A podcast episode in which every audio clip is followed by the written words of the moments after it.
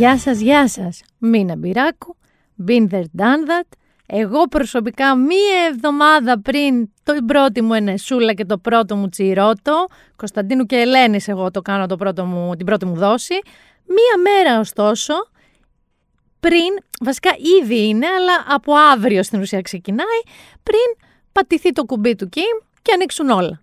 Τι εννοώ; Ήδη από σήμερα ανοίγουν ίδια περιφερειακές, ε, το ωράριο έχει ήδη επεκταθεί στις 12.30 τις νύχτες. Ανοίγουν και τα θερινά τη μέρα που εγώ εμβολιάζομαι, Κωνσταντίνου και Ελένης 21 Πέμπτου. Ε, θα έρθει και η μουσικούλα.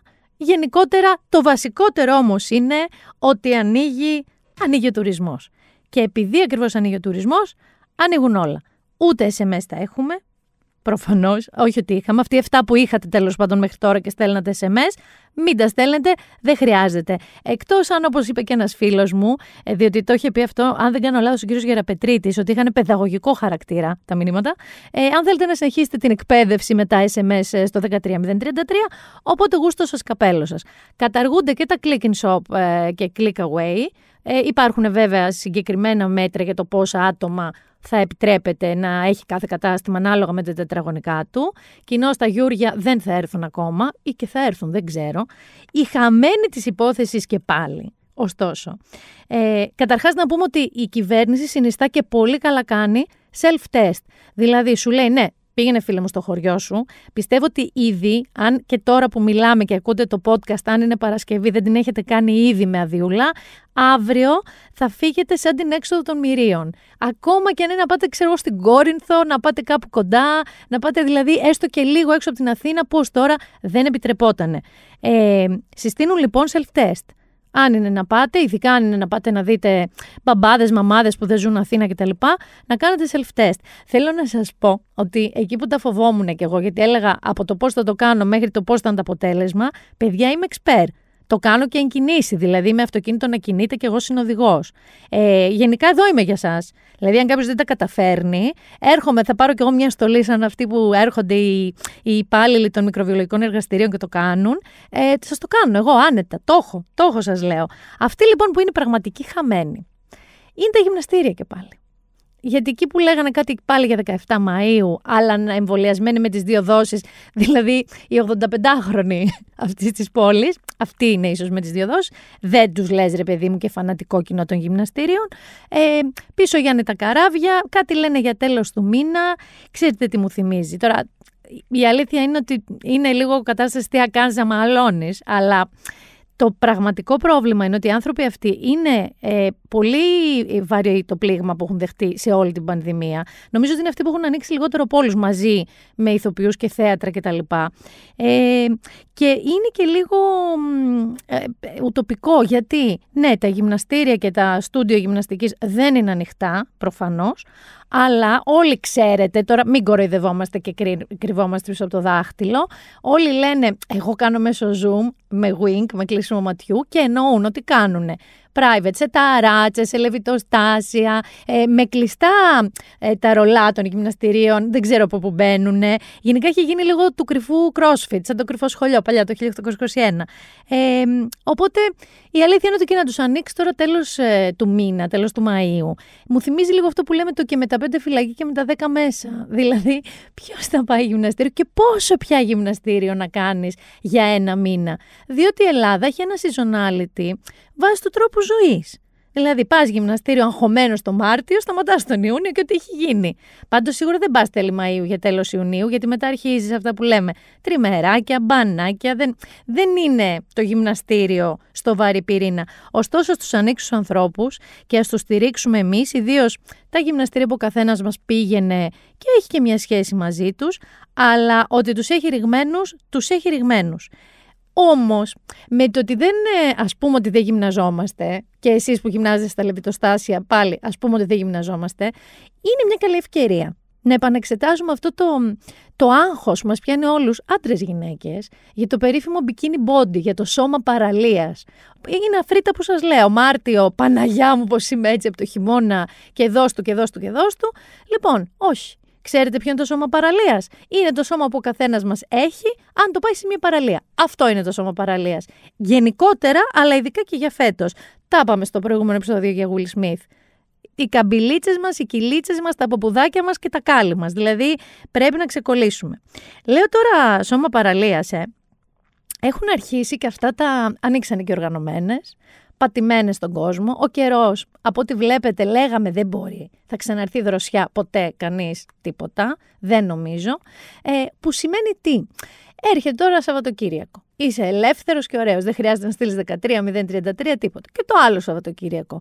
Και θες να πας για μπάνιο και λες: Πω, πού θα πάω τώρα στις οργανωμένες και δεν θα βρω ξαπλώστρα.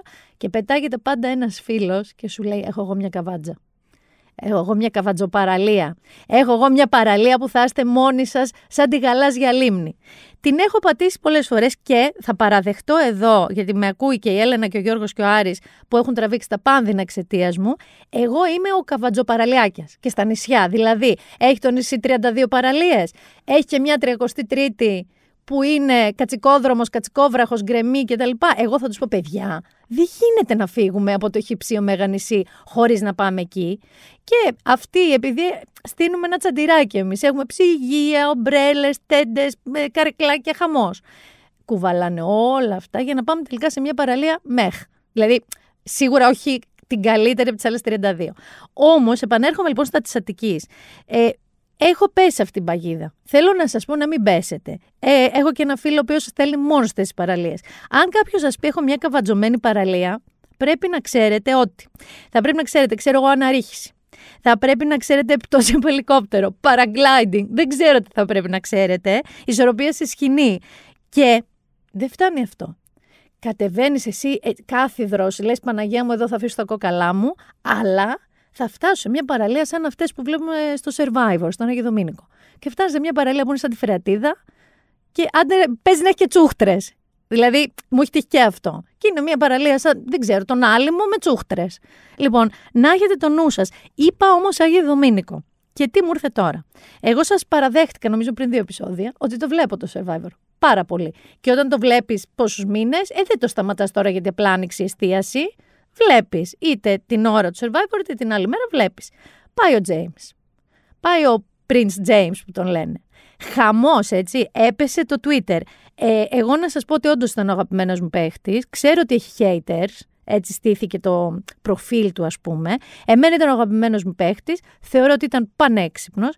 Μου άρεσε πάρα πολύ αυτό το bromance που είχε λίγο με τον ε, άλλο, πώς τον λένε, τον Μπάρτζι. Ε, δεν θα πω τώρα τύπου Brad Pitt Clooney, μην πέσετε και με φάτε και με βρίζετε ανελαίητα για πάντα.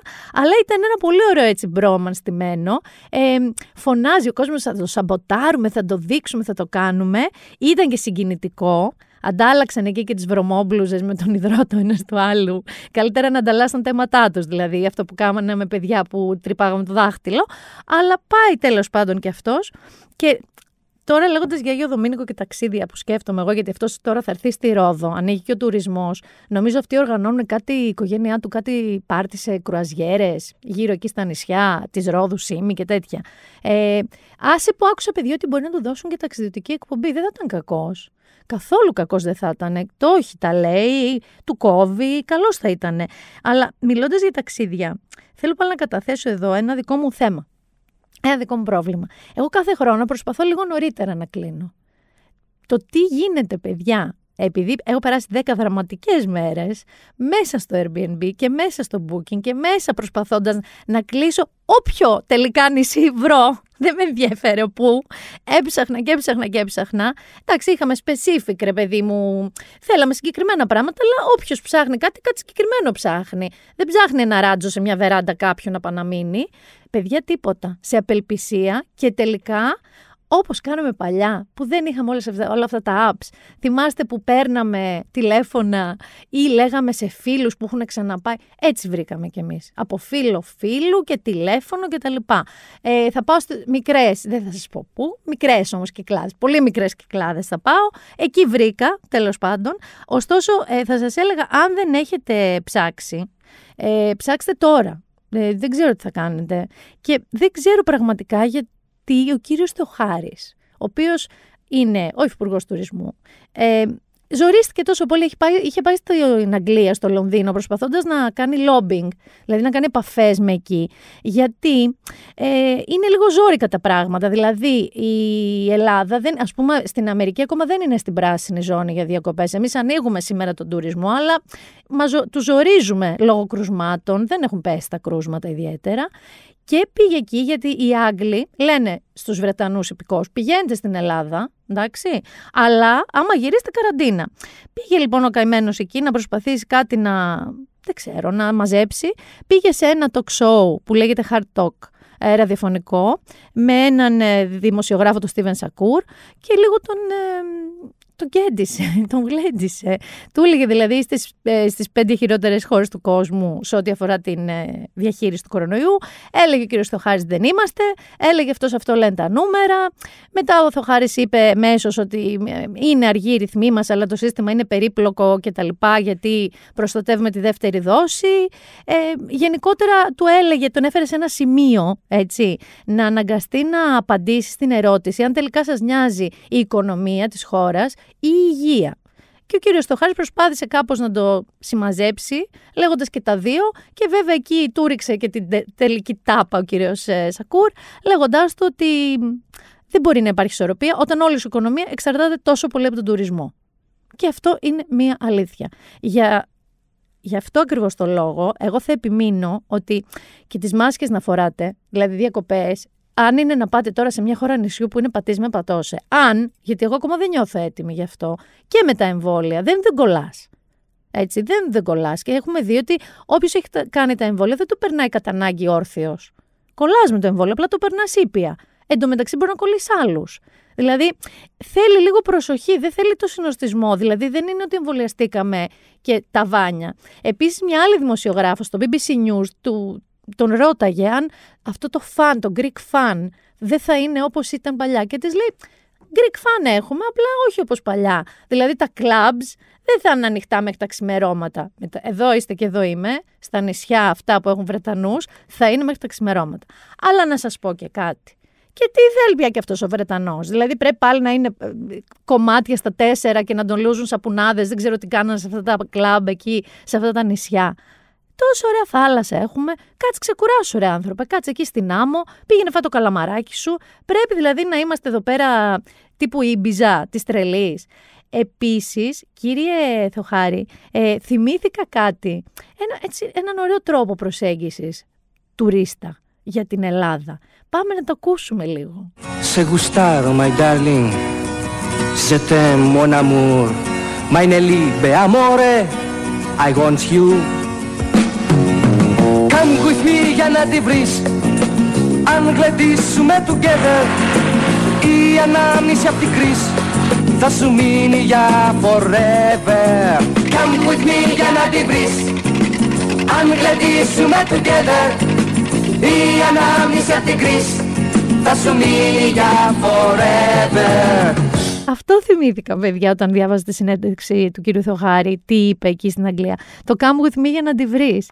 Ε, γενικότερα η κατάσταση πιστεύω ότι ενώ υπάρχουν κάποιες προδιαγραφές, τις είπε και ο κύριος Θεοχάρης εκεί, ε, ότι θα πρέπει να έχουν είτε, πώς το λένε, ε, βεβαίωση εμβολιασμού, όποιοι τουρίστες έρχονται, ή αρνητικό ε, τεστ μοριακό 72 ώρων ε, και θα υπάρχουν πάλι random έλεγχοι σε αεροδρόμια και άλλες ε, πύλες εισόδου στη χώρα.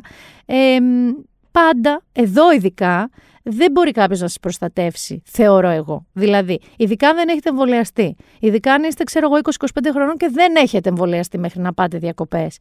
Ε, μην ξύνεστε στην κλίτσα του Σοπάνη. Το λέω εγώ τώρα. Δηλαδή, ναι, βράζει το αίμα σας, το καταλαβαίνω, τα ακούω όλα αυτά, αλλά έχει και ένα άλλο τρόπο η κυβέρνηση, όχι φέτος, αλλά σε κάποιο διάστημα να τονωθεί και η οικονομία, που λέει ο Βρετανός δημοσιογράφος ότι είναι άρρηκτα συνδεδεμένη με τον τουρισμό, ε, αλλά και να είναι ίσως και ένας πολλός έλξης.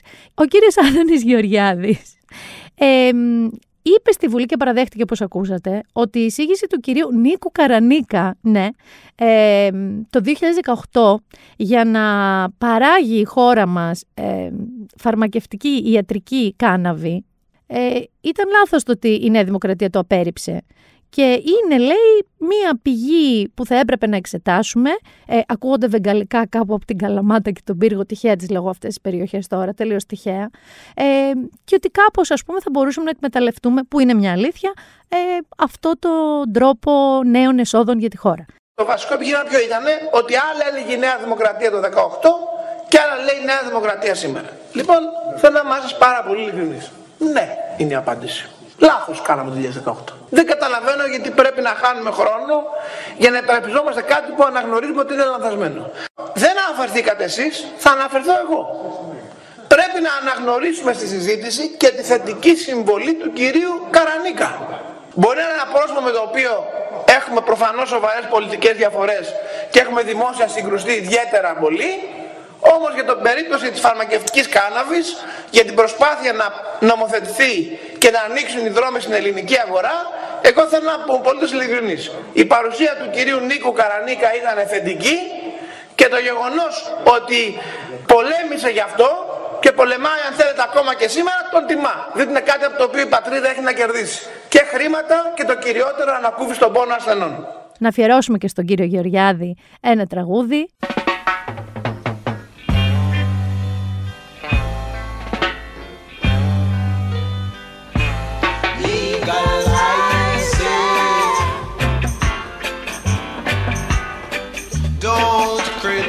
size.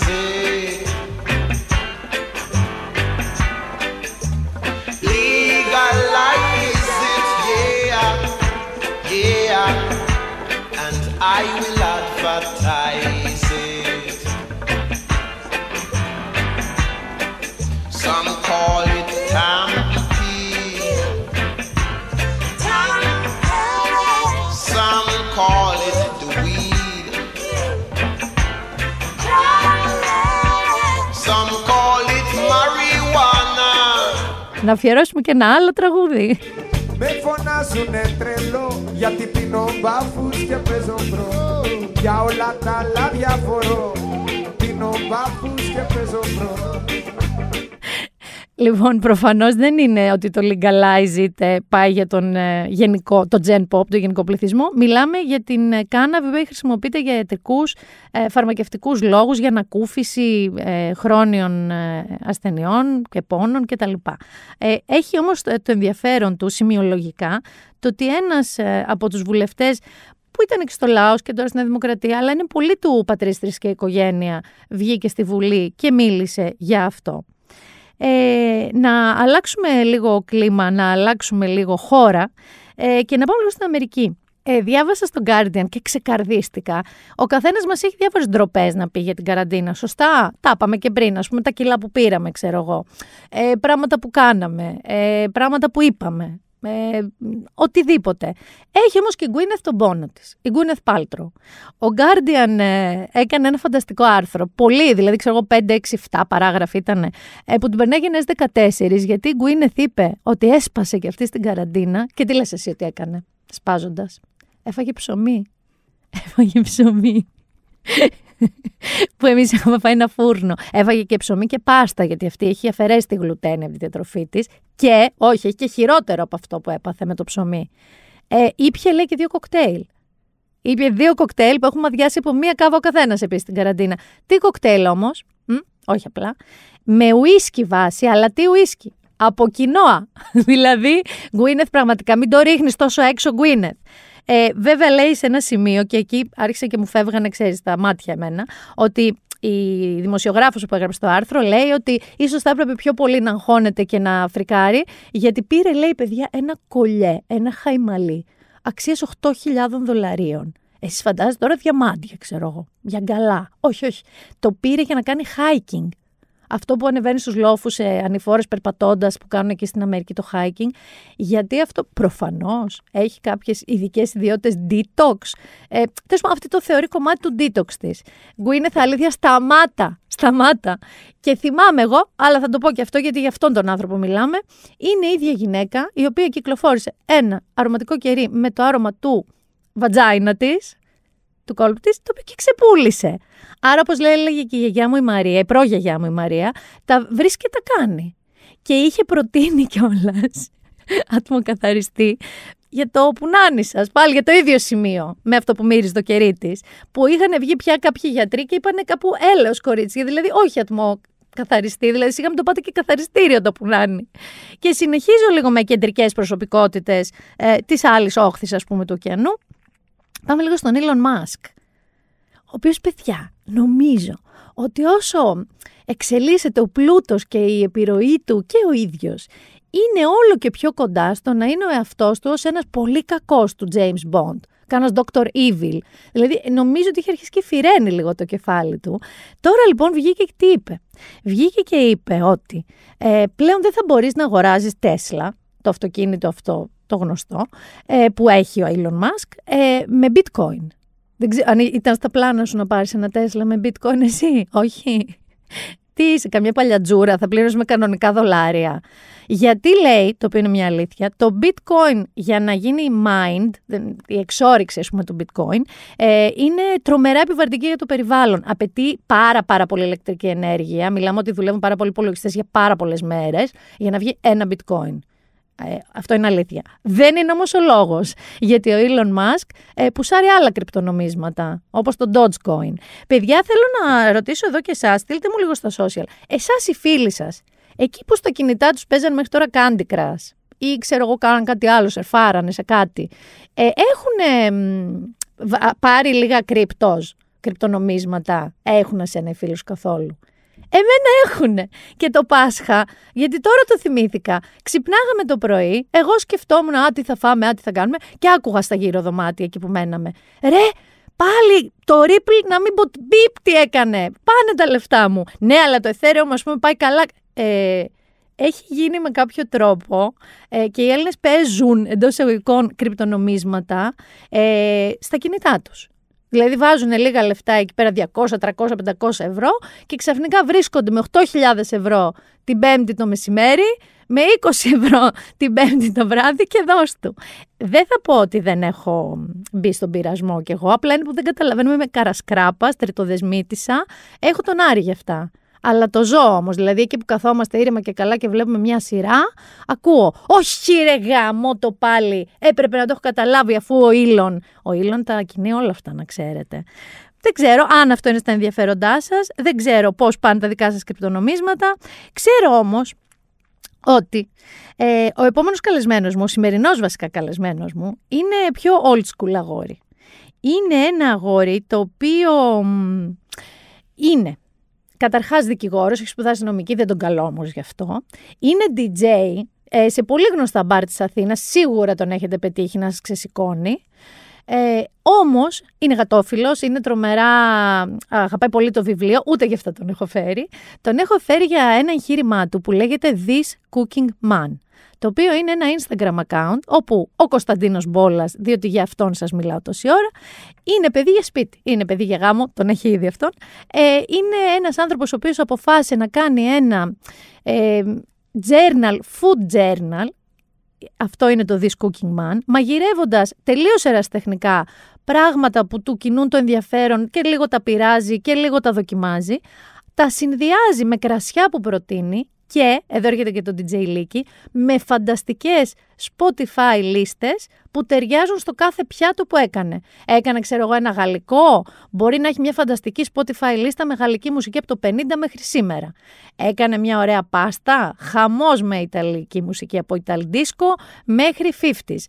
Πάμε να τον υποδεχτούμε με γι' αυτό άφησα Ιταλική για το τέλος, ε, με ένα τραγούδι Ιταλικό πολύ αγαπημένο μας, που κάτι σημαίνει παραπάνω για τον Κωνσταντίνο. Gira il mondo, gira nello spazio senza fine, con gli amori appena nati, con gli amori già finiti, con la gioia e col dolore della gente come me.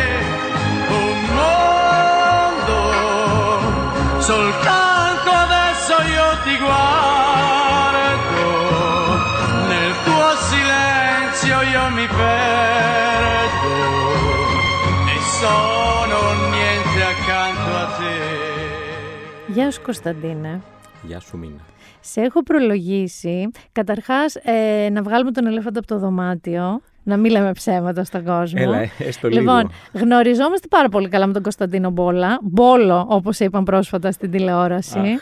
Μπόλα όμως. Ναι. Ε, από την καλή και από την ανάποδη. Δηλαδή δεν είναι από αυτό που λέμε Α, φίλοι και ερκήσεις, φίλοι-φίλοι. Ναι. Έχουμε πάει διακοπές μαζί, έχουμε τσακωθεί σε επιτραπέζια, τα έχουμε κάνει όλα. Λοιπόν, ε, έτυχε να είσαι και δικηγόρος, το προσπερνώ, να έχεις σπουδάσει νομική. Εντάξει. Το φεύγουμε αυτό, άστο. Ναι, ναι. γιατί ο λόγος που σε φέραμε εδώ βασικά και ο λόγος που, σου- που σε υποδεχτήκαμε με το Ελμόντο και τέτοια είναι γιατί στο μυαλό μου είσαι λίγο σαν το σκάνι πια με κρασιά και τυριά και τα λοιπά. Ε, έκανες μέσα στην καραντίνα στην πραγματικότητα το This Cooking Man Σωστά. το οποίο δεν είναι blog, είναι ένα Insta- Instagram account Σωστό.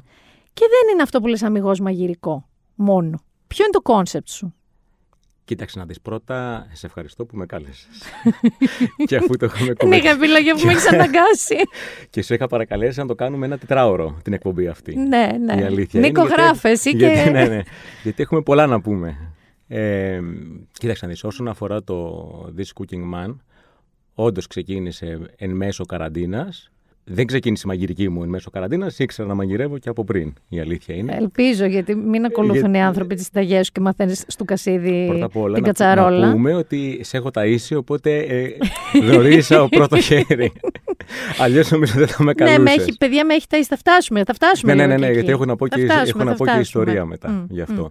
Ε, δεν είχα σκοπό να κάνω ούτε κάτι εμπορικό food blog, δεν έχω να προωθήσω κάτι. Παρόλο που έχω συνταγές μέσα, σημαίνει ότι μπορείς να με ακολουθήσεις και να τη φτιάξεις, αλλά σκοπός μου ήταν να το κάνω λίγο σαν καθημερινό γαστρονομικό ημερολόγιο δικό μου. Δηλαδή, ό,τι μαγειρεύω, μετά από λίγο το τρώω.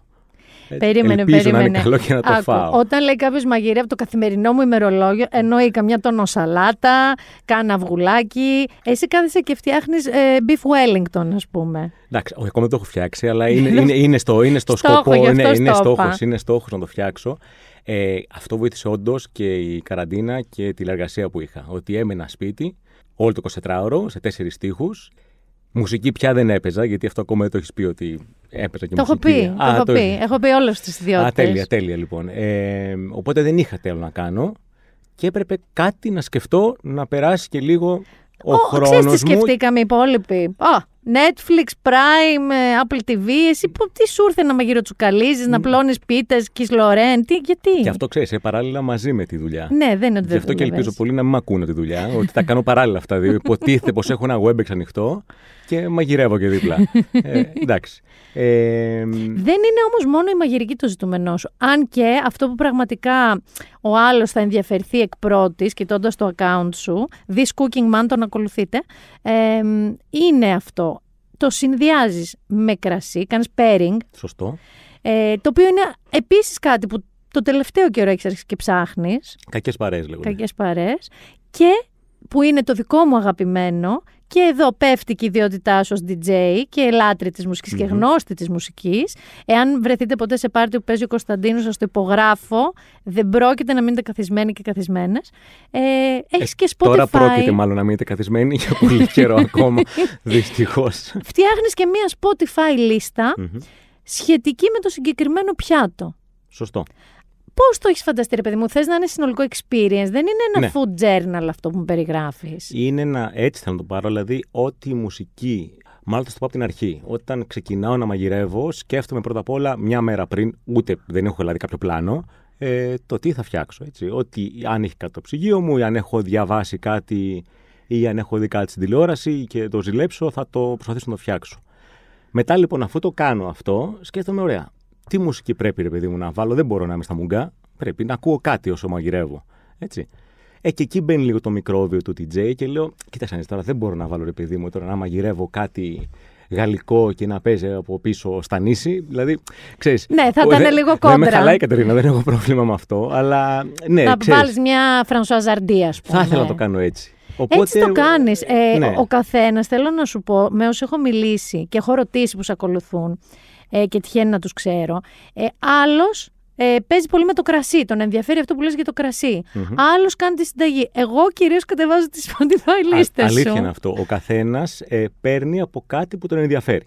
Δηλαδή τον ενδιαφέρει π.χ. να βλέπει ωραίες φωτογραφίες και λέει Αχ, ωραίο φαγητό. Και αυτά που γράφεις, για παράδειγμα, μου αρέσουν.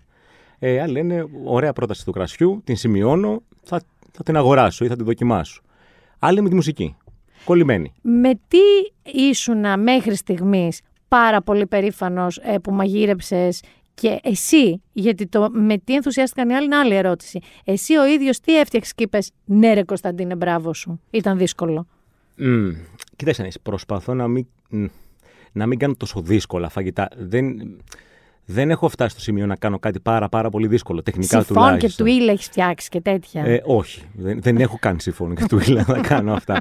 Ε, ναι. Ε, αλλά μ, θα σου πω, ε, ταιριάζει λίγο με την ερώτηση που θα μου κάνεις μετά όσον αφορά αυτό που Ποιο έχει πιο ήτανε, πολύ. ε, ρε παιδί μου, Γιατί είναι το, είναι το για φαγητό, γι' αυτό θα σου το, Το, πω. ε, ε, τι έφτιαξες λοιπόν, εγώ ξέρω, αλλά πες Ναι. μας εσύ, τι έφτιαξες που πια ήρθαν τα μηνύματα σαν τρελά ότι «Α, τι ωραίο είναι αυτό, τι είναι αυτό, το έφτιαξα». Μετά σε ότι «Α, να, κοίτα Κωνσταντίνο, το έκανα κι εγώ κι εγώ κι εγώ». Ποιο πιάτο σου είχε αυτή την απήχηση; Ε, νομίζω ότι το cheesecake, το καμένο ήταν αυτό το οποίο έχει γίνει ο χαμός.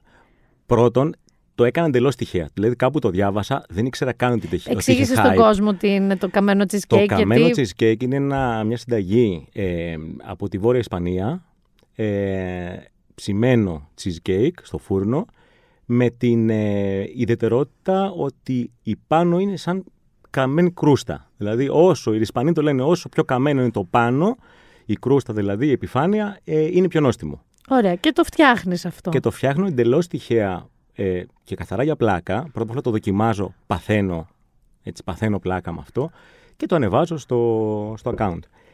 Και φυσικά όταν το ανεβάζω αρχίζει και γίνεται ο κακός χαμός μέχρι και τώρα. Εγώ Δηλαδή, ήμουν παρούσα, παιδιά, γιατί πάει πολύς καιρός που το Μμ. δοκίμασα και επίσης ξετρελάθηκα. Όχι να το φτιάξω. Εγώ έχω εσένα, δεν υπάρχει λόγος να μαγειρεύω. Αλήθεια είναι αυτό. Εντάξει, είναι πολλά τα περάκια, προσκλησούλε να μαγειρεύουμε κτλ. Κάνε με παρέα, δεν θα χάσεις. Είδες, μέχρι και στο podcast σε έχω φέρει.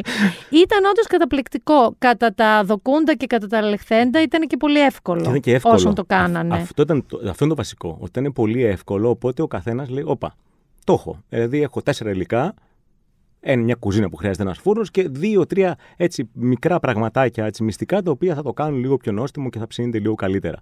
Πιστεύεις ότι ένας από τους λόγους που κάποιος ταυτίζεται με σένα και το account είναι γιατί στην πραγματικότητα ότι είναι ένας άνθρωπος χωρίς καμία σπουδή πάνω στο θεμα χωρίς καμία εμπειρία επαγγελματική, που μπήκε στην κουζίνα του, που είναι μια κουζίνα όπως όλων των άλλων ανθρώπων, χωρίς φοβερά εργαλεία κτλ.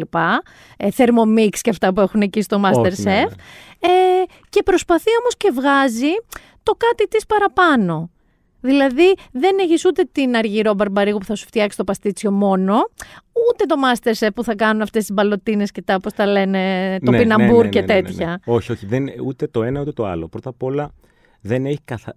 δεν έχει καθόλου διδακτικό χαρακτήρα έτσι, όλο αυτό. Δεν, δεν, δεν είναι το καθόλου πρόβλημα αυτό το πράγμα. Να διδάξω κάτι σε κάποιου το οποίο εντάξει, δεν το κατέχω και τρελά. Σιγά σιγά όμως, μέρα με τη μέρα και όσο μαγειρεύω. Εντάξει, Θα πήγαινες σε βελτιώνω. σχολή ή σε, στο σεμινάρια να το εξελίξεις, να το αναπτύξεις; Σε- Το λέω γιατί ξέρεις είναι πάρα πολύ δυσέβρετοι οι μάγειρες στην Αθήνα. Πάρα πολύ όμως αυτή τη στιγμή. Ναι, δεν θα είμαι εγώ από αυτούς. Να ξέρεις, το λέω από τώρα, δεν υπάρχει περίπτωση. Είναι τόσο πιεστική σαν δουλειά που επειδή με ξέρεις πόσο ήρεμος άνθρωπος είμαι στην καθημερινότητα, νομίζω δεν το έχω. Ε, σε σχολείο όμως και σε σεμινάρια μπορεί και να το έκανα. Ναι, θα πήγαινα. Θα πήγαινα να- Νομίζω να θα το- να εξέλιξες το- τις τεχνικές να το σου. μάθω, ναι, ναι, να το μάθω σε αυτό. Αλλά και μέχρι εκεί. Δηλαδή, μην με ρωτήσεις για να πάω σε reality, μην με ρωτήσεις να πάω σε αυτά. Γιατί μου το έχουν πει. Μου έχουν πει, θα σε δηλώσουμε και θες δεν θες. δεν υπάρχει περίπτωση. Ούτε απ' έξω δεν θα περάσει. Τώρα κάνω το declaration σου ότι μην τυχόν και. Σας το λέω, είναι δήλωση. Το αυτή. ξέρεις ότι άμα σε φωνάξουν με όλο αυτό το χαμόγελο και αυτό το χαρακτήρα θα σε βάλουν. Θες δεν θες Δεν θα δηλαδή. μπω, παιδιά, δηλαδή δεν γίνεται. Καλά, καλά, εντάξει. περίμενε και σου έρχεται. Έχεις ε, μ, κριτή. Καταρχάς, εσύ τα δοκιμάζεις. Η γυναίκα σου, η Νάνση, τα τρώει ή τα δοκιμάζει. Δηλαδή, έρχεται το μεσημέρι από τη δουλειά της και εκεί που εγώ τρώω ένα παξιμάδι που βρέχω κάτω από τη βρύση, αυτή τρώει, ας πούμε, κις ξέρω εγώ, με μανιτάρια και κρασί από τη Νέα Ζηλανδία. Θα σου πω, ε, ποια, είναι, ποια είναι η καθημερινότητα; Ότι πρέπει να μαγειρέψω πρώτα απ' όλα για μένα και για την Άνση. Έτσι. Δηλαδή, θα έρθει σπίτι να φάει, γιατί εντάξει, δουλεύει, κουράζεται. Οπό- Άρη, μισό. Ένα-δύο τεστ τεστ. Ελπίζω κάτι να ακούς. που έχω το Flintstone εγώ. Ω, αυτά δεν ήθελα τώρα να ακούσω, αλλά εκεί με πήγες, οπότε θα τα ακούσεις τώρα. λοιπόν, οπότε θα μαγειρέψω αυτό το οποίο έχω σκεφτεί να βγάλω φωτογραφίες μετά, να, τρα- να τραγράψω το κείμενο ε, και ελπίζοντα να πετύχει, έτσι. Οπότε- Έχει μεγάλα flops. Έχουν τύχει. Πέτα, μα το φάει όλο. Εννοείται, εννοείται, εννοείται, εννοείται μεγάλα flops. Ε, υπάρξουν, έχουν υπάρξει φαγητά τα οποία δεν τα έχει δοκιμάσει κανένα, αν δεν της αρέσουν. η αλήθεια είναι. Ε, οπότε φτιάχνω κάτι, ένα πιάτο να το φάει η Νάνση και μετά εγώ κάθομαι να στήσω λίγο, ξέρεις, λίγο πιο ωραία αυτό το οποίο θα βγάλω φωτογραφία γιατί τα κάνω και όλα μόνος μου. Δηλαδή θα τραβήξω φωτογραφίες, μετά θα πρέπει να μπω στον υπολογιστή να τις, να τις λίγο, να τις χαζοφτιάξω λίγο, να γράψω το κείμενο. Σου έχει στείλει κανείς τίποτα προσβλητικό ότι τη βλακία συνταγή είναι αυτή που έγραψε δεν έβγαινε. Γιατί ξέρεις, όσοι τολμάνε εντός εισαγωγικών να δώσουν μια συνταγή, ο άλλος που είναι την κάνει σπίτι του, λογικό, έχει την απέτηση να του βγει ακριβώς. Δηλαδή, αν εσύ του λες, ε, ή, ή οι συνταγές σου είναι σαν τη μάνας μου με το μάτι και δοκιμασέ το κούκλα μου. Όχι, όχι. Είναι είμαι- με- γενι- γενικά είμαι ακριβής. Είσαι ακριβής. Είμαι ακριβής. Ε, όχι, ακόμα δεν με έχουν προσβάλει. η αλήθεια Να είσαι είναι. έτοιμος γι' αυτό. Δεν είμαι ποτέ έτοιμος γι' αυτό. δηλαδή, Όσο μένεις στη σφαίρα του ε, amateur, του happy amateur, δεν πρόκειται να ασχοληθεί κανείς μαζί σου. Άμα μπει σε χωράφια να πάρεις διαφημιστικά, να, να, τότε θα αρχίσουν να σε βαράνε. η αλήθεια είναι αυτό. Κοιτάξτε, το έχω ζήσει το προσβλητικό στο κομμάτι του DJ. Η αλήθεια είναι. Μετά από τόσα χρόνια, ναι, εντάξει, με έχουν βρήσει και με Ε, έχουν πει. φίλε! Τι χάλια, αυτά, τι χάλια μουσική είναι αυτή που παίζεις, σήκω φύγει από εδώ πέρα. Εντάξει, τα ξέρω. Δηλαδή δεν θα μου είναι κάτι καινούριο, αλλά από τη στιγμή που δεν το κάνω και εμπορικά. Δηλαδή, ξέρεις, κάντο. Και αν δεν το δοκιμάσεις και δεν σ' αρέσει, λες ότι ο τύπος μάλλον δεν το έχει. Ε, άστο ρε παιδί μου, δηλαδή υπάρχουν και άλλοι τόσοι να το κάνουν. Αλλά ό,τι φτιάχνω όντως. Είναι τεσταρισμένο. Είναι τεσταρισμένο. Το έχω, Είναι φα- το έχω φάει τεσταρισμένο. τουλάχιστον. Ε, είναι η ερώτηση που κάνουν οι κριτές του Masterchef. Σε αυτούς που μαγειρεύουν, το έχεις δοκιμάσει, που μου το φέρνεις, το έχεις δοκιμάσει; Πρέπει να το έχεις δοκιμάσει. Ε, με τα κρασιά, τι είναι το. Ποια χώρα που δεν τη το έχεις έχει εντυπωσιάσει; Γιατί Ε, από όσο ξέρω, όλη την καραντίνα και ακόμα και τώρα που μιλάμε, παραγγέλνεις ε, σοριδών κρασιά online. Είναι, είναι, μεγα- είναι το τεράστιο μου αυτό οικονομικό λάθος που έχω κάνει μέσα στην καραντίνα. Μιλάμε για αρκετά λεφτά. Τα Η οποία αλήθεια έχουν. είναι. ε, τα έχουμε πιει αυτά τα λεφτά; Όχι ακόμα όλα. Ε, υπάρχουνε. υπάρχει, υπάρχει, και- όχι, υπάρχει στόκ, υπάρχει στόκ όντως. Ε, αρχίζω τώρα και παραγγέλνω και από το εξωτερικό αρκετά. Η αλήθεια είναι. Ε, μου βγαίνουν και φτηνά, μην νομίζεις σε αυτό. Ε, μαθαίνω, διαβάζω κιόλας και από χώρες. Αρχίζω να μαθαίνω πολύ την ε, Νότια Αμερική, Αργεντινή, Χιλή, ε, Νότια Αφρική, αρκετά. Αυστραλία, αγαπημένα πάρα πολλά κρασιά εκεί πέρα. Ελλάδα; Ελλάδα πάρα πολύ. Έχει ωραία κρασιά η Ελλάδα. Φανταστικά. Φανταστικά κρασιά έχει. Ε, έχω την τύχη να έχω και φίλους οι οποίοι ασχολούνται πάρα πολύ με το κρασί ή μη επαγγελματικά σε αυτό και με έχουν φέρει και σε επαφή και με εινοπαραγωγούς και εινοποιούς ε, οπότε αρχίζω και μπαίνω και λίγο πιο μέσα σε όλο αυτό και η Ελλάδα έχει ε, φανταστικά κρασιά και από νέους ανθρώπους που είτε έχουν αναλάβει παλιές εινοπαραγωγικές μονάδες και ονόματα Και ή- ή και μπορεί είναι να γη είναι- τους μπράβο, ή αυτό. κόρες Απόγονοι. ή, ή είτε είναι ξέρεις, μικρά εινοποιεία τα οποία αρχίζουν και κάνουν τα βήματά τους και είναι πολύ καλά. Ποιο είναι το ιερό σου δισκοπότηρο που θες να βγάλεις οπωσδήποτε να το μαγειρέψεις και να το καταφέρεις και να το καταθέσεις στο This Cooking Man; Ξεκάθαρα Wellington, δεν το συζητάω. Ακόμα αυτό. Ξεκάθαρα, Μα ξεκάθαρα. όταν ξεκίναγε συζητούσαν πάλι το Wellington μου λέγες. Αλήθεια είναι αυτό. Πες την το Wellington που δεν ξέρουν όλοι. Και ξέρεις τι γίνεται, θα σου πω. Το Wellington είναι, θα το πω πολύ απλά έτσι. Είναι ένα κομμάτι κρέας μοσχάρι, ε, το οποίο είναι μέσα σε μια κρούστα. Το Σφολιάτα. Οποίο, σφολιάτα, αλλά αυτή η σφολιάτα, α- από μέσα από τη σφολιάτα είναι μια κρέπα. Έτσι. Ναι, ε- έχει διάφορες τεχνικές. Τι πέντε μέρες το φτιάχνουν αυτό και το τυλίγουν. Και η αλήθεια είναι, όταν πήγα να το φτιάξω, θυμάμαι, ήταν Χριστούγεννα, έκανα το λάθος και το είπα σε ένα. Σε εμάς; Πέρα από εσάς. Α, ούτε εμείς το φάγαμε τώρα που το Δεν το θυμάμαι. έχει φάει κανένας, παιδιά. Θα- και θα σου πω γιατί το είχα έτοιμο, δηλαδή το είχα στο μυαλό μου έτοιμο να το φτιάξω. Κάνω το λάθος και το αναφέρω μπροστά σε μια παρέα που ήταν και ένας ε, σεφ. Και ο οποίος μου λέει, φίλε μου, λέει δύσκολο να το φτιάξει. και μου κόψε ό,τι, ό,τι χαρά είχα και φόρα, μου λέει, μην το κάνεις, δεν υπάρχει περίπτωση να το πετύχεις. Λέω ούτε λίγο να το προσπαθήσω. ε, μου λέει, θέλει αυτό, αυτό και αυτό και αυτό. Του λέω, μάλιστα, λέω, με κατέστρεψε, λέω. Δεν μου λες από την οικογένειά σου. Καταρχάς, μαγείρευες και πριν. Α, Είναι κάτι που σου αρέσει. Δεν ε, σου δημιουργήθηκε τώρα. ναι, ναι, μαγείρευα και πριν. Ωραία. Από την οικογένειά σου. Ε, Είχες κάποια τέτοια αναφορές. Δηλαδή, ήταν μια οικογένεια που ο μπαμπάς σου, ξέρω εγώ, μαγείρευε; Ε, ναι, μαγείρευε ο πατέρας μου και η μητέρα μου πολύ και ακόμα μαγειρεύουν πάρα πολύ και οι δύο μαζί μέσα είχα την εικόνα αυτή τουλάχιστον. ότι- Αυτό είναι φοβερό, Κοινό- χωρίς να σφάζονται ταυτόχρονα και να λέει θα σε χωρίσω. Εντάξει, λίγο σφαζόντουσαν. λίγο. Κοίτα, αναλαμβάνουν δουλειές. Δηλαδή, Α, χωριζόντουσαν. Ναι. Κάτι Κυριακάτικα, κάτι γιορτές που έπρεπε να βάλεις σε φαγητά τα οποία έχουν αρκετές ώρες. Ο πατέρας μου ξυπνούσε από τις 6 ώρα, οπότε ξεκινούσε αυτός μόνος του και τα έκανε. Α, σε την αυτά. έχεις αυτή την εικόνα από το Βέβαια. σπίτι; Είναι η μοναδική εικόνα που έχω αυτή, ξέρεις, από το θέμα της κουζίνας. Γιατί μη λέω κατά ψέματα, δεν καθόμουν εγώ στη μέση τώρα να μαγειρεύω κι εγώ μαζί τους. Όχι, δεν ήσασταν διαφήμιση βουτύρου. Όχι, ναι, κα- καμία σχέση. δεν- ούτε καν έμπαινα μες στην κουζίνα σε Ναι, αυτό. αλλά είναι ωραίο σαν εικόνα αυτό. Εγώ θυμάμαι ο καημένος ο μπαμπάς μου ε, διατυμπάνιζε ότι θα κα- κάνει καταπληκτικό δεν- ατζέμπι λαφ. Δεν, ξε- δεν ξέρω Μμ. γιατί το έλεγε αυτό. Ε, το θυμάμαι να το λέξω εγώ 14 χρόνια από τη ζωή μου. Και κάποια στιγμή εκνευρίζει τη μάνα μου και του λέει: Μπες μέσα και φτιάξει αυτό το πιλάφι. Ακριβώς. Ε, όχι, δεν είναι σχήμα λόγω ότι πήρε φωτιά η κουζίνα. δεν είναι σχήμα λόγω ότι πήρε φωτιά ένα ντουλάπι και βγήκε κάθιδρο ενώ ήθελε απλά να βάλει κάποιες ντομάτες με ένα ρύζι. Ναι. Οπότε εγώ δεν την έχω, ας πούμε, αυτή την εικόνα. Η μαμά σου έχει δοκιμάσει α, τα πιάτα που φτιάχνεις για το account; Όχι, η αλήθεια είναι, Είναι πως όχι. δυνατόν. Η αλήθεια είναι πως όχι. Κάποια, ναι. Δηλαδή, όταν τους κάνω κάποια τραπέζια και έρχονται σπίτι, τα έχουν, έχουν δοκιμάσει από μένα. Τι λέει; Της αρέσει πολύ, πάρα πολύ, σαν και πολύ περίεργο όλο αυτό. Ε, δηλαδή, πώς τώρα εσύ ασχολείσαι και μπαίνεις και στο Instagram και. Ξέρεις, και κα- μα κάποια στιγμή με είδε και. Δεν της το είχα πει και με βλέπει στην τηλεόραση. Στο Μάνες στο, είχες βγει. Στο Μάνες, ναι. Και λέει, με βλέπει και λέει, τι γίνεται τώρα; Εδώ δεν έχει βγει για άλλα κι άλλα.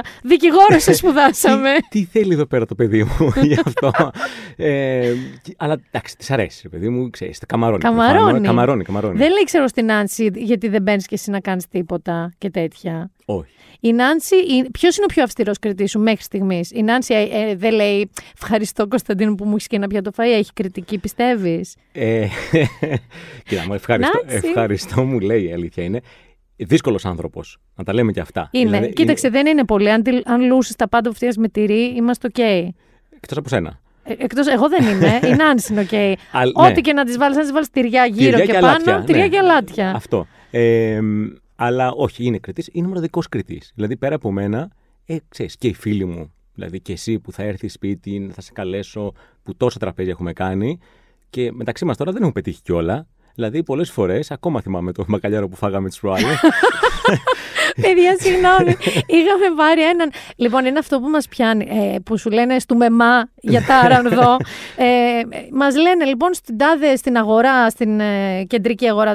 Φανταστικός μπακαλιάρο, ο καλύτερος, ξέρω εγώ, παστός. Που πόσο, τι διαφορά να έχει ένας παστός μπακαλιάρο από έναν άλλον; Και μας λένε αυτοί πόσε ώρε έπρεπε να μείνει, Δέκα. Τι δέκα, παιδί μου, τρεις μέρες. Τρεις μέρες, δύο. με να αλλάζουμε τα νερά. Τέλο τα έκανες σε όλα αυτά; Ξυπνητήρια έβαζα τέσσερι το πρωί να αλλάξει τα νερά. πραγματικά δηλαδή για να μην περάσουν Ούτε παιδί πέντε με ώρες. πάνα. Ούτε πέντε ώρες εκεί να σηκώνω με την τζίγλα στο μάτι και να αλλάζω τα νερά. Και φτιάχνει ένα καταπληκτικό κουρκούτι, αυτό να το πω, και είναι μέσα ο μπακαλιάρος. Εντάξει. Λύσα μαύρη. Εφτά μέρες κάνανε να περάσει. Εφτά. Πρέπει να πια δε- δε- το περισσότερο νερό κατά μέρα στη ζωή μου όλη. Πρέπει να πια πέντε λίτρα όταν έφυγα. Ήσταν ευγενική όμως, γιατί ξέρεις, το τρώγατε εκεί Μου πέρα. άρεσε τόσο το κουρκούτι που δεν. Ναι, ρε, ήταν λύσα όμως. Ναι, ήταν δηλαδή. λύσα. Θέλω να πω ότι οι αποτυχίες είναι μέσα σε όλο αυτό. Και, και δεν χρειάζεται να είναι και λίγο αγχωτικό. Δηλαδή, όταν είσαι με φίλους και το μοιράζεσαι, γιατί ε, εκεί είναι και εμένα το concept μου. Έτσι. Ό,τι κάνω, το κάνω για μένα, για τον άνθρωπό μου και για τους φίλους μου. Για τίποτα άλλο. Και με αυτή τη λογική το πουλάς κιόλας. Δηλαδή ότι και εσύ φτιάξεις το στο σπίτι να το χαρείς σπίτι σου με τον άντρα σου, με τη γυναίκα σου, με τον σύντροφό σου, με τους κολλητούς σου. Δοκίμασέ Ξεκάθαρα. το. Άμα σε νευριάζει, αν σε αγχώνει η μαγειρική, μην την κάνεις. Δεν υπάρχει λόγος. Δηλαδή, παρήγγειλα απ' έξω, φτιάξα αυγά τηγανιτά και το λέω και εγώ θα το κάνω αυτό.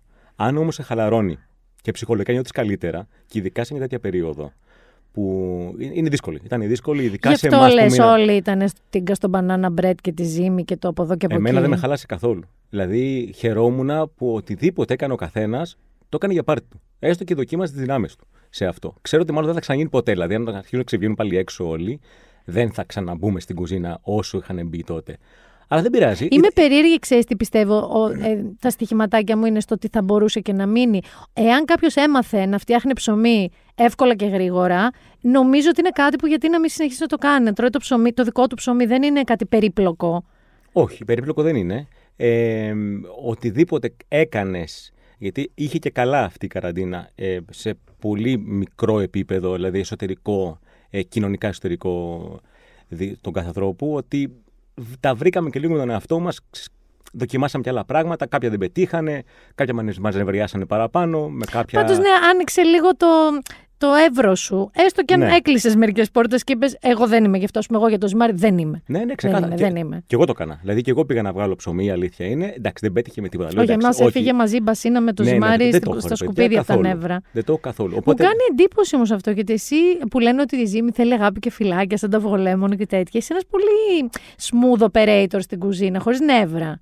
Εντάξει, είμαι και δίδυμος όμως, έτσι. Οπότε δεν ξέρεις δεν ξέρεις πότε θα ξεσπάσει ο οικονομίτη από μέσα μου. Η αλήθεια, όχι, όχι. η, η αλήθεια είναι. Ε, ερώτηση, μια και λες αυτό. Ε, Πώς σου φαίνεται, δηλαδή σου αρέσει κάποιος να είναι μες στην κουζίνα και να σε βοηθάει, ή σε αποσυντονίζει, γιατί θυμάμαι τη μάνα μου μια ζωή. Sorry που σου τα παραμοιάζω με τη μάνα μου, αλλά αυτό είναι το πιο κοντινό που έχω. Σεβασμός είναι γι' αυτό. Είναι μια ζωή να λέει δεν με βοηθάει κανείς. Και όλο μόνο μου και με το που πήγαινε κάποιος στην κουζίνα που να κόβε το κοτσάνι, δεν ξέρω, από ένα μια ντομάτα. Τι κάνεις, άστο εκεί, είσαι μέσα στα πόδια μου, δεν μπορώ, φύγε, φύγε. Θα σου πω ένα πράγμα. Είσαι τέτοιος. Ε, Είμαι, είμαι πάρα πολύ τέτοιος. δηλαδή, όταν έρχεται, για παράδειγμα, η Νάνση να με βοηθήσει, αλήθεια σου λέω, της δίνω 20 ευρώ, της λέω βγες έξω, φύγει και έλα το βράδυ. Αλήθεια, ούτε καν στο ίδιο σπίτι. Ε, αυτό δεν το έχω ακόμα. Δεν είμαι, είναι, λίγο, είναι λίγο δικό μου μοναχικό. Και εκεί είναι και λίγο που ταιριάζουν και λίγο το, η μαγειρική με το τζεϊλίκι. Φαίνεται κοινωνικό, φαίνεται ότι μοιράζεσαι πράγματα. Ναι, σωστά. Αλλά εν τέλει είναι κάτι το οποίο είναι πολύ μοναχικό. Γιατί και ο DJ είναι μόνος του εκείνη την ώρα. Το ότι παίζει μουσική μπορεί να παίζει για σένα, αλλά είναι μόνος του. Το κάνει για την πάρτι Ναι, του. ναι, ναι. Απλά εσύ είσαι μια εντός εγώ παράπλευρη καλή απώλεια. Δηλαδή χορεύεις ή δεν χορεύεις, αλλά ο DJ εκείνη τη στιγμή έχει ένα αφήγημα να πει με τραγούδια. Έτσι. Λέει ένα αφήγημα. Ναι, είναι ρε παιδί μου στην κοσμάρα του. Δηλαδή 9 Άρα στις 10 δηλαδή, DJ εγώ είναι αν στην κοσμάρα. έρθω και μου πεις, ξέρω να είμαι ο Βίζο Λαβίζο, ρε παιδί μου, βοηθούλης. Να κόβω, ας πούμε. Ούτε αυτό δεν θες. Θα το κάνω. Κοίτα, αν είμαστε μεγάλη παρέα και είμαι λίγο χαλαρός. Θα σας ανεχτώ. Θα σας ανεχτώ. Δηλαδή, θα σου πω. Ε, κάτι το οποίο, να το πούμε κιόλας, παιδί μου, ότι περάσαμε μαζί το Πάσχα.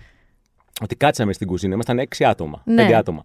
Ε, και μαγειρέψαμε μαζί. Όχι, όχι, κάνα- μισό. Μας άφησε εμάς να κόβουμε αγκοροντομάτες και να καθαρίζουμε αυγά. Δεν μας έβα- Α, όχι, βάλαμε και το κατσίκι με τις πατάτες στο φούρνο. βέβαια. βάλαμε και αυτό. Ε, πρέπει να Μας μοιράσουμε τις δουλειές. άφησες. Ε, με- Και δεν είπες και τίποτα. Ήταν λίγο νερόβρα στι πατάτες μας, αλλά δεν είπες κάτι. Καθόλου. Γιατί εκεί την ώρα μοιράζεις κάποια πράγματα. Λες, εντάξει, παιδί μου, είμαι κάπου αλλού, κάνουμε διακοπές. Εντάξει, δεν θα πω παιδιά, σήκω, φύγετε όλοι σας και θα τα κάνω μόνος μου. Ήθελα παρέα. Και στο ξανάρχομαι σπίτι μου- στι μανάδες μα. Μας, έλα, μάνας σου. Σερβίρεις ένα πιάτο για το οποίο έχεις κοπιάσει, έχεις δουλέψει πολύ και είναι πετυχημένο. Γιατί το έχεις δοκιμάσει, όπως προείπαμε. Περιμένεις αυτό το καλά, τι φανταστικό παστίτσιο είναι αυτό, Κωνσταντίνε μου. Δηλαδή, εγώ θυμάμαι ότι οι άλλοι μπορεί να παίρναγε 10 ώρες στην κουζίνα τώρα, hardcore, με προετοιμασία από το βράδυ, αυτά που κάνανε οι μανάδες μας στα τραπέζια. Ναι, ναι. Ε, και ζούσε για τη στιγμή που θα βάζανε στο στόμα τους κάτι και θα λέγανε Γεια στα χέρια σου, Σάσα μου. Ναι, η αλήθεια είναι το, το περιμένω. Δηλαδή μου αρέσει. Σου αρέσει. Δεν το συζητάω. Είναι ρε παιδί μου, σαν να έρχεται κάποιος. Πάλι θα σε παρομοιάσω με τον DJ-λίκι. Ε, το τέλο βραδιά και σου πει να σου πω κάτι. Πέρασα τόσο ωραία σήμερα, έπαιξε τόσο ωραία μουσική. Ε, Κάπως έτσι είναι και, το, και η μαγειρική. Δηλαδή, οκ, κάθομαι, μπορεί να κουράζομαι οτιδήποτε, αλλά θα ήθελα να, να, να πετύχει Και να είναι ο άλλος χαρούμενος. και να είναι χαρούμενος. Γιατί ε, αυτό, αυτό είναι και το νόημα. Τελικά, που πήγες και έγινες και δικηγόρος. Δηλαδή, το κάλεσμά σου, από ό,τι ακούω εγώ, τόσο σε ό,τι αφορά τον DJ-λίκι, τον έχετε δει σίγουρα να παίζει, τον έχετε ακούσει να παίζει σε πολλά ωραία μπαρ της πόλης. Ε, και το- αυτό που κάνεις τώρα με το This Cooking Man ε, είναι να φέρουν χαρά στους ανθρώπους. Και τα δύο. Ναι, ξεκάθαρα. Ξεκάθαρα είναι, είναι αυτό που σου είπα. Είναι μοίρασμα. Είναι να προσπαθώ να Α- μοιράσω. Άγιο Βασίλης. Κάπως έτσι. Ε, α- αρχίζω και μοιάζω σιγά σιγά. Έχεις και τα μουσια. Η αλήθεια είναι. Ένα άλλο πράγμα που είναι από τα πράγματα που κάνεις, ο παιδιά όπου σταθεί και όπου βρεθεί, πάντα όπου κυκλοφορεί ο Κωνσταντίνος, έχει πάντα βιβλία γύρω του. Διαβάζεις πολύ. Ναι, διαβάζω. έχεις εμ, και βλέπεις και σειρές, βλέπεις και α- εμ, art house και παραγωγές κτλ. Εμ, η μαγειρική είναι αντικείμενο πολύ και σε βιβλία και σε σειρές κτλ.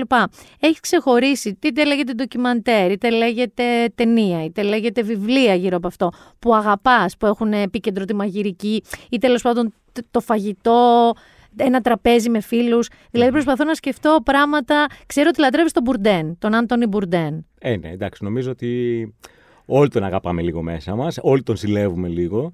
Τον ζηλεύαμε, δυστυχώς. Ε, γιατί έκανε αυτή τη δουλειά που έκανε, ήταν ο χαρακτήρας που ήταν, είχε τι- το σκεπτικό που είχε όσον αφορά μέσα στι κουζίνες, γιατί τις έχει περάσει, οπότε γνώριζε. Ε, τον ζηλεύω σε μερικά πράγματα. Έτσι, δεν, δεν ήθελα ποτέ να του μοιάσω. Εγώ είμαι ε, Τούτσι. Stanley Τούτσι. Αυτό ήθελα να σου πω. Ξεκάθαρα. Έχεις δει Stanley Tucci, Πάρα πολύ. ε, ο οποίος είναι υπέροχος και ηθοποιός, αλλά πλέον νομίζω ότι εγώ στο μυαλό μου τον έχω καταχωρήσει Ιταλία. Πώς λέγεται; Searching for Italy. Searching for Italy. Ένα φανταστικό ντοκιμαντέρ το οποίο είναι του, του CNN.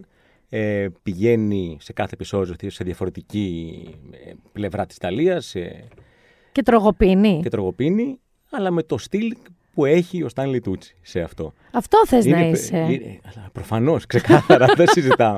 Ξεκάθαρα να είμαι αυτός. Ε, υπάρχει πολύ, δια... το τελευταίο καιρό δηλαδή στην καραντίνα το πέρασα όλο μόνο διαβάζοντας και βλέποντας ε, ό,τι έχει να κάνει μαγειρική. Άρα Είχα, είδες ε, και αιμονή. στα- στο Netflix τα ε, Ugly Delicious, Chef Stable. Τα πάντα, τα πάντα, τα πάντα. Τα πάντα. Ε, το Chef Stable ξεκίνησε πριν την καραντίνα. Νομίζω ήταν, ήταν και το πρώτο φανταστικά καλωστημένο ντοκιμαντέρ που είδαμε. Ναι, ναι, ναι, ισχύει. Ε, και γνωρίσαμε και, και αρκετούς σεφ και εστιατόρια και με μια απίστευτη ομορφιά. Και κυρίως, ξέρεις τι, ε, το, μέχρι τώρα η εικόνα που είχαμε για τα εστιατόρια και βάσει ταινιών κτλ.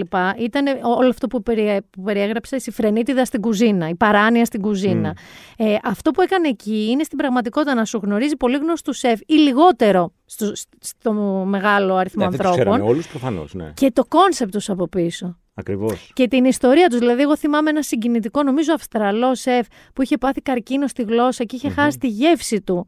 Και μέχρι να καταφέρει να κάνει τις ε, θεραπείες του και να επανέλθει, συνέχιζε να μαγειρεύει και έβαζε έναν κολλητό του που του είχε εμπιστοσύνη να δοκιμάζει. Ναι, ναι, ναι, ναι. Θυμάμαι έναν άλλον που αποφάσισε ξεκινώντας από ένα εστιατόριο και έκανε μια ολόκληρη φάρμα γύρω από το εστιατόριο.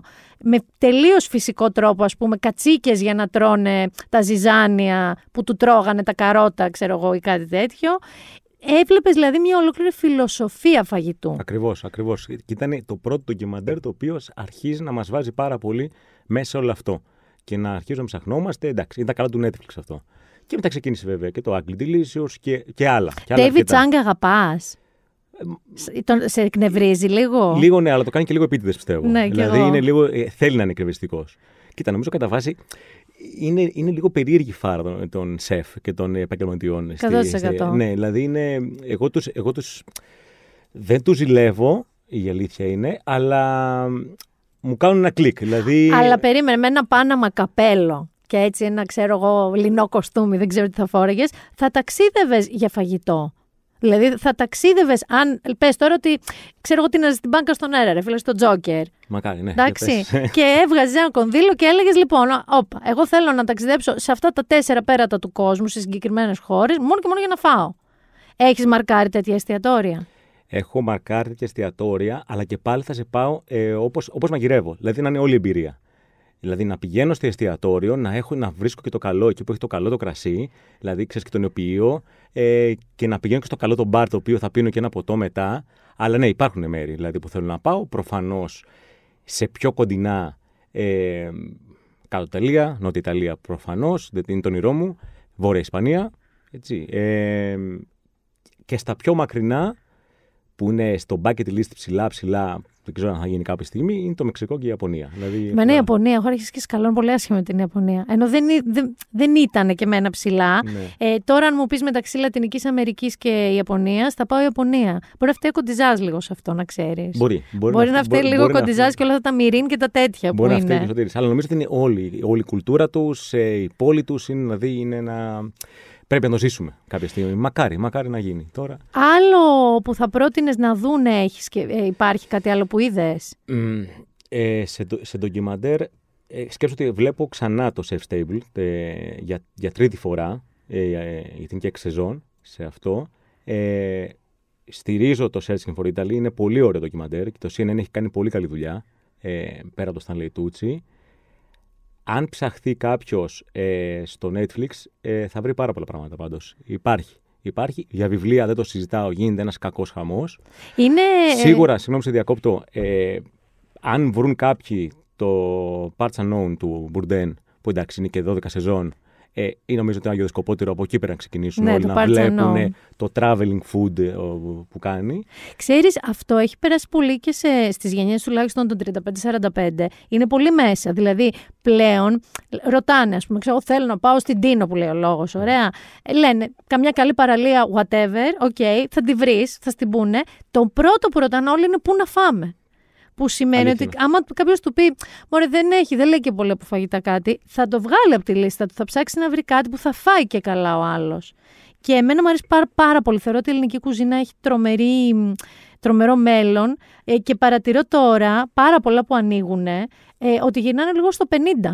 Γυρνάνε λίγο στο concept καφενείου, Ναι, αλήθεια είναι αυτό. ε, παλ, παλιάς λογικής στροφή και πρώτες ύλες και ε, εστίαση. Δηλαδή θα κάτσεις στο απλό τραπεζάκι, θα πάρεις στη μέση μερικά φαγητά, θα πιεις ένα ωραίο κρασί, ένα ωραίο τσίπουρο και αυτό. Εμένα μου αρέσει πάρα πολύ, διότι έχω γεννηθεί 70. Κοίτα, ναι, όλοι μας. Ε, κοίταξε να δεις, το sharing όντως αρχίζει και γίνεται πάλι λίγο της μόδας. Δηλαδή, τα αφήνω στη μέση. Bad timing, αν το σκεφτείς. Έτσι, η αλήθεια είναι να κάνεις share Ναι, α, ναι, αυτή ναι, την ναι, περίοδο. ναι. Αλλά ας πούμε ότι ρε παιδί μου, το ξεπερνάμε όλο αυτό και, ξανακάνουμε πάλι- και ξανακαθόμαστε πάλι σε ένα τραπέζι και μοιραζόμαστε. τα υλικά. Εμβολιασμένοι και Ακριβώς. υγιείς, ναι. Ε, είναι, είναι σωστή ιδέα. Δεν θέλω να φύγει ε, προφανώς στο μυαλό μας το, το fine dining. Είναι, είναι εμπειρία κι αυτό. Είναι τρομερή εμπειρία. Είναι εμπειρία και αυτό. Ευελπιστώ όσον αφορά το, το στυλ καφενείου να μην είναι κάποιο εμπορικό marketing που γίνεται. Έτσι, δηλαδή βλέπω κάτι μου αρέσει, θα κάνω κάτι παρόμοιο. Ε, Και- πάντα έτσι λίγο γίνεται. Ναι, πάνω κάτω, εντάξει, πάνω κάτω ναι. Αλλά εν τέλει έχει θέμα και το φαγητό. Δηλαδή να νιώσουμε το φαγητό. Ωραίο το μέρος, ωραίο να πας να φας κάπου που είναι πάρα πολύ ωραίο. Διακόσμηση, τα πιάτα, η μουσική. Σημαντικό για μένα, πάρα πολύ σημαντικό. Αλλά εν τέλει είναι τι θα βάλεις στο στόμα σου. Ναι. Και αν είναι νόστιμο σε αυτό. Και εκεί θα φανεί. Όσο πιο πολλά ανοίγουν εστιατόρια, ε, αρχίζει ο ανταγωνισμός να μεγαλώνει. Είδα στα τελευταία σου post, γιατί αυτοί γυρνάνε σε μια απλότητα. Και γενικά είναι και άλλη μια παγκοσμιοτάση, είναι το περίφημο food waste. Να μειωθεί το food waste, το πέταμα του φαγητού. Ε, τους το έκαναν και δοκιμασίες στο Masterchef. Το είδα και σε δικά σου post, που μαγείρεψες τώρα δύο-τρεις δύο-τρεις φορές ε, ότι είχε το ψυγείο. Ναι, όλη τη βδομάδα θα, όλη τη βδομάδα θα πάει έτσι. Ε, προσπαθείς όντως να μην πετάς τροφές, ε, δηλαδή δουλεύεις με το τι πάνε να χαλάσει, να το φτιάξουμε κάπως, να κάνουμε κάτι από το ψυγείο σου, θες να μην πετάς πολλά σκουπίδια. Ξεκάθαρα, ξεκάθαρα. Και όσο διαβάζω, μαγειρεύω, προσπαθώ, ε, τόσο καταλαβαίνω ότι έχω μέσα πράγματα τα οποία τα πετούσα και μπορούσα να τα καταναλώσω, να τα φάω δηλαδή σε αυτό. Ε, και έχω πει στον εαυτό μου ότι μια, φο- μια εβδομάδα το μήνα έτσι, δεν θα πάω πουθενά. Ούτε σε μπακάλικο, ούτε σε μανάβικο, ούτε σε Θα σουμάρκετ. ξεστοκάρεις. Ό,τι έχω. Δηλαδή, πραγματικά, αν δούμε όλε τις ε, τροφοποθήκε που έχουμε, είναι γεμάτες με μακαρόνια, με ρύζια. Πάρα με πολλά τα ρε πάντα, εσύ. τα πάντα. Εγώ πλέον Γε- έχω και διαφορετικά, δηλαδή έχω μακαρόνια απλά. Μακαρόνια Ναι. ολικής, μακαρόνια από ρεβίθια, μακαρόνια από χούμους, μακαρόνια Το οποίο από... το ξέρεις έτσι. Τρώμε τα μισά και τα άλλα μισά τα βάζουμε σε ένα. ε, Τα κάνουμε έτσι, βάζουμε και ένα λαστιχάκι. Ποια και μένουν- μισά, τι εννοεί το μισό πακέτο; Ναι, και- τι είναι, σε και- ποιον απευθύνεσαι αγάπη μου, ποιος φτιάχνει μισό πακέτο μακαρόνια; Ε, Εγώ. Εσύ φτιάχνει μισό για δύο άτομα. Μα είναι τεράστιο ψέμα το ένα πακέτο για τέσσερα άτομα. Είναι ξεκάθαρα ένα πακέτο για δύο άτομα. Κοίταξε να δεις, με, με, με πετυχαίνεις και σε μια φάση που επειδή με ξέρεις τώρα τι- και στην καραντίνα. Καλός ή κακός. Έχω ξεχάσει να σας πω κάτι πολύ βασικό που όντως δεν το είπα στην εισαγωγή, αλλά οφείλω να τον συγχαθείτε και λίγο, γιατί πολύ συμπαθής βγαίνει. Ε, Έμα άρχισε να μαγειρεύει κάθε μέρα, όλη μέρα, να μαγειροτσουκαλίζει. Έμα χάσει 20 κιλά στην καραντίνα. Αλήθεια είναι αυτό. Ε, Πώς Ε, γίνει. Πώς έγινε αυτό και τώρα είναι εξή. ε, λόγω και του ε, Instagram account, ε, χάνω πολύ παραπάνω γιατί δεν τρώω. Γιατί μέχρι να βγάλω φωτογραφίες και όλα αυτά. Καλά, μετά δεν θες να το φάζει, ρε άνθρωπε. Μου έχει περάσει λίγο, έτσι που έχει κρυώσει και ώρα το φαγητό. Ε, εντάξει, το τρώω, το τρώω λίγο γρήγορα. Έχω δοκιμάσει στο ενδιάμεσο και τρώω λίγο, το, το, το, το τρώω λίγο αργά. Δεν τρώω πάρα πολύ. Δεν είμαι πια πολύ του, του φαγητού όσο ήμουνα. Ε, Τζανκ τρως καθόλου. Όχι ιδιαίτερα. όχι ιδιαίτερα. Δεν, και θα, θα επιλέξω κάτι πάρα πολύ συγκεκριμένα πράγματα. Δεν είμαι καθόλου του μπέργκερ, δεν μου αρέσει καθόλου απ' έξω. Μη σου πω δεν μου αρέσει γενικώ καθόλου. Άπαπα. Ναι, μόνο το κλασικό, ξέρεις, της γενιάς μας, το καλό. Το- το- το καλό το πασο- πλαστικό. Το πασοκικό, ναι. Το καλό, ξέρεις, το παλιό. Αυτό ναι, θα το φάω. Αυτό το junk. Τι Ε, είσαι της πίτσας πιο πολύ από έτσι πιο παχυντικά; Ούτε αυτό ούτε της είσαι. πίτσας. Σουβλάκια; Σουβλάκια, ναι. Θα μπορώ να σου Α. πω, παιδί μου, το έχω. Καλά, μην νομίζει. Ενάμιση και σκάω πια ή ένα. Εντάξει, τώρα γίνεσαι μόνος αντιπαθή ξεκάθαρα. Ναι, δηλαδή δεν, αρχίζω- δεν θα κάνω κάτι αρχίζω γι' και παίρνω- αυτό. Αρχίζω και παίρνω την 100 βόλτα. η αλήθεια είναι. Να σε ρωτήσω. Μεξικάνικο πολύ. Είναι πάρα Α, πολύ. σ' αρέσει ωραίο. το Μεξικανό. Πολύ. Εγώ δεν είμαι πολύ φίλη με τα καλαμπόκια και τα φασόλια. Πολύ. Δεν τα πάμε Είναι- πάρα μου πολύ βγάζει- καλά. Μου βγάζει φρεσκάδα και είναι ωραίο. σε αυτό. Κόλιανδροι και αυτά που βάζουν Πάρα εκεί, πολύ, τα πάρα πίκονται. Πάρα πολύ. Αυτά. Αλλά ξέρεις, το καλό είναι με το. Ένα άλλο καλό με την καραντίνα ότι έγινε λίγο καλύτερο το delivery. Δηλαδή μπήκανε πολλά Ναι. φαγητά μέσα, πολλά Έκανες εστιατόρια. fine dining σπίτι σου Ακριβώς. καταρχάς. Οπότε αρχίσαμε να παραγγέλνουμε και να δοκιμάζουμε και άλλα πράγματα σε αυτό. Είναι πολύ σωστό ότι η παλέτα μας έγινε, ξέρεις, πιο. Ακόμη το delivery. Ακόμη- Βέβαια, ακόμη το βέβαια. delivery σε Ε, αυτό. αυτό εγώ εύχομαι να μείνει. Μην ανοίξουν όλα τα μαγαζιά τώρα και μας κόψουν από το σπίτι, γιατί εγώ Ε. μένω σπίτι ακόμα και θα ήθελα να μπορώ να φάω Εντάξει, αυτά που ξέρεις, τρώω. τώρα, ας πούμε, τα εστιατόρια τώρα πια λογικά θα το βγάλουν. Δε- Φαντάζομαι. τώρα όσο είναι. όχι ακόμα, γιατί έχουν λίγο κόσμο μέσα, επιτρέπεται. αυτό, Όταν αλήθεια. ξαναγεμίσουν, όχι, δεν θα Αλήθεια είναι ήθελα. Δεν μου λες κάτι τώρα. Ναι. Ε, εντάξει, είναι λίγο τζίζι η ερώτηση. Αυτά δεν ήθελα. Είναι λίγο τζίζι. Ε, το account σου που έχεις, βλέπεις ας πούμε, έχει προσελκύσει περισσότερο γυναικείο κοινό θα έλεγες. Το λέω γιατί δεν υπάρχουν πολλοί άντρες food bloggers με άματερ λογική. Ο Μύρονας Στρατής είναι μια τέτοια περίπτωση που είναι πολύ καλή. Βέβαια είναι YouTube περισσότερο αυτός. Αλλά δεν το κάνει επαγγελματικό άνθρωπος κι αυτός. Ξέρεις, το κάνει πιο αυτό που λες. Για πλάκα. Μου ναι. κάει και το σηκώ, το πετάω μπροστά σας. Πάμε να το ξαναδοκιμάσουμε, να το πανάρουμε και τέτοια. Δεν είναι. Εσένα έχει ανταπόκριση σε άντρες ή μόνο ξετρελαίνεις τα κορίτσα; Τα κορίτσια. Ωραία. Λοιπόν, θα σου πω. Το, δεν ξέρω το αν 80%... ξέρεις να βγάζεις διαζύγια μόνος σου για τον εαυτό σου. Όχι, δεν χρειάζεται. Προσέξει δεν λίγο τι θα χρειά- πεις. Έχουν περάσει πολλά τα χρόνια, οπότε νομίζω ότι πια δεν μας πειράζει αυτό. Κοίτα, το 80% είναι γυναίκες. Ενδιαφέρονται πιο πολύ, τους αρέσει πιο πολύ ο- το. Παίζει ρόλο που είσαι και εσύ έτσι καλόθωρος. Ε, να σου πω, δεν το ξέρω. Αλήθεια σου λέω, δεν, Δεν το το ξέρω. ξέρεις. Αυτό δεν, δεν ήταν αυτός. Ε, Δεν είχες δηλαδή τίποτα περίεργα μηνύματα. Νάνση, για σένα δουλεύω. Θα σου πω όχι.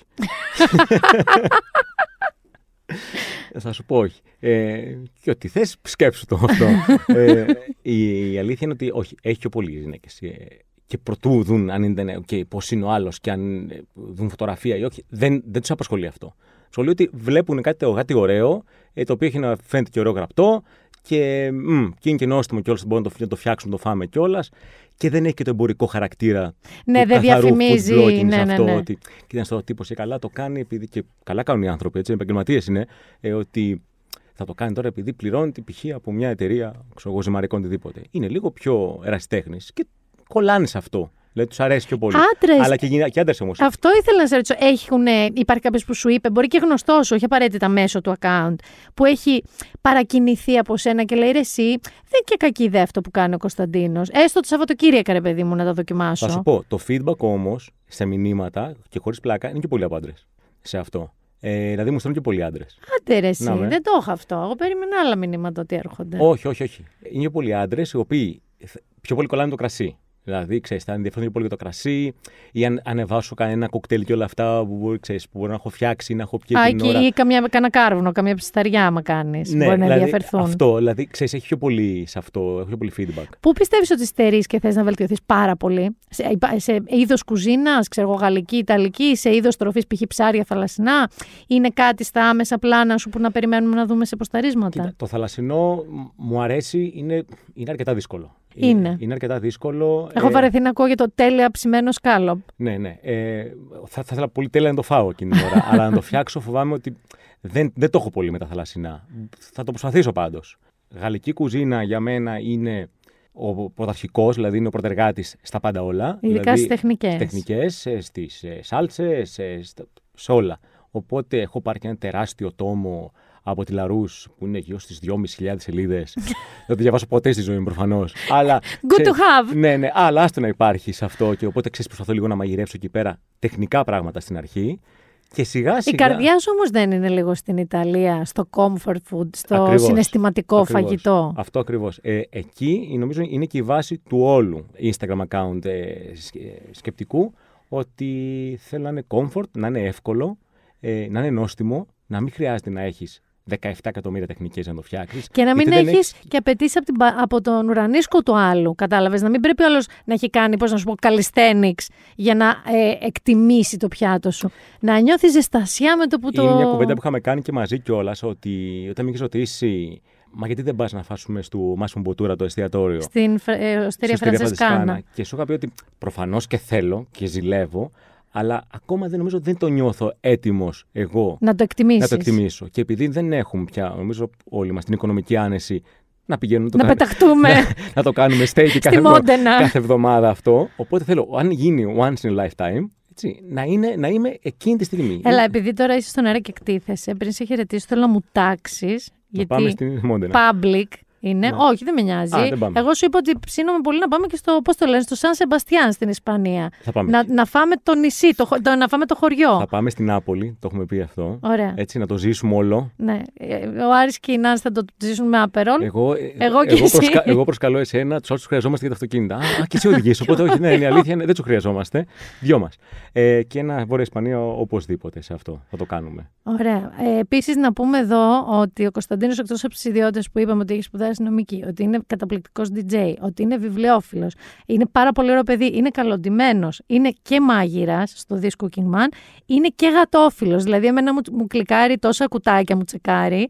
Ε, α, εκεί ε, η Ντίτα έχει μία Ντίτα η οποία είναι ταβερνόγατο, ε, σεξι κτλ. Και έναν παππού Ο παππούς. ο παππούς Όλιβερ, ένα κούκλο έτσι αυτοκρατορικό γάταρο, ο οποίος όμως είναι λίγο έπιπλο γενικά. Αλήθεια είναι αυτό. Η άλλη έρχεται για σου σεφ πάνω όταν μαγειρεύεις, κόβεις και τέτοια.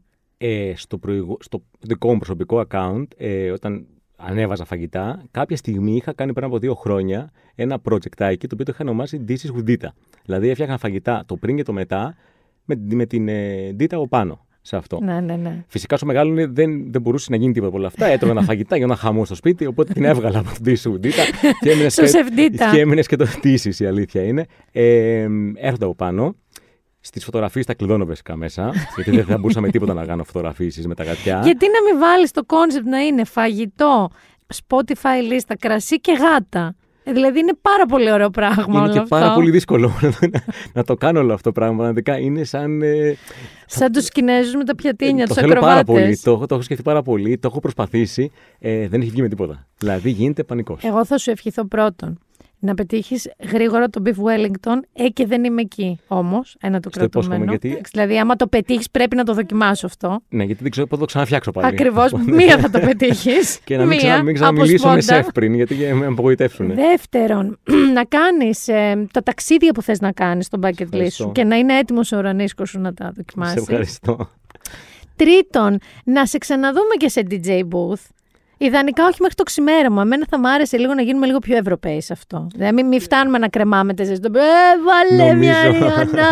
νομίζω ότι αυτό δεν θα ξαναγίνει. Θα, νομίζω περνάμε σε μια άλλη περίοδο της ζωής μας που δεν νομίζω να Εντάξει, ξαναγίνει εύκολα. Αλλά και εμένα μου έχει λείψει πολύ. Πάρα πάρα πολύ να, να ξαναπαίξω μαγαζί. Η αλήθεια είναι. Αυτό και ε, σου εύχομαι να γίνει διεθνές, ε, διεθνώς γνωστό το This Cooking Man και να γίνεις εσύ ντοκιμαντέρ στο Netflix. Σε ευχαριστώ πάρα πολύ. η αλήθεια. δεν περίμενα να το μου πεις όλα αυτά. Λέω τα πάντα γιατί θέλω το Beef Wellington. Θα γίνει. Και σκέψου να γίνει και χάλια, ε. Τελικά να μην πετύχει. Δώσ' μου το σεφ που στο είχε πει αυτό που σου είπε, λίγο γιατί σου έχει Θα στο- κόψει τα θα στο- ποδαράκια. Θα στο πω offline, η αλήθεια είναι. Σε Λοιπόν, ευχαριστώ πάρα Κωνσταντίνε μου, πολύ. ευχαριστώ πάρα, πολύ που ήρθες. Εγώ σε ευχαριστώ. Ε, μου αρέσει πάρα πολύ οι άνθρωποι που είναι τόσο πολυπράγμονες, αλήθεια τώρα πέραν από τη φιλία μας, ε, και βρίσκουν το χρόνο και το χώρο στη ζωή τους. Δεν είσαι από αυτούς που γκρινιάζουν δεν προλαβαίνω ποτέ τίποτα. Όταν κάτι το αγαπάς, κάπως το εντάσσεις.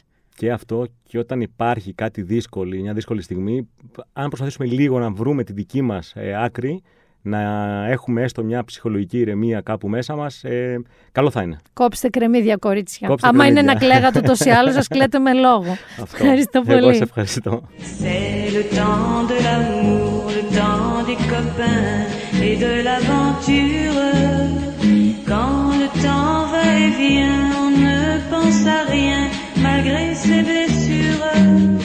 Car le temps de l'amour, c'est long et c'est court, ça dure toujours, on s'en souvient. On s'en souvient. On s'en souvient. On s'en souvient. Ήρθε και η ώρα, ήρθε και η ώρα των pop προτάσεων μάλλον, του pop ενθέτου, Του Been There Done That.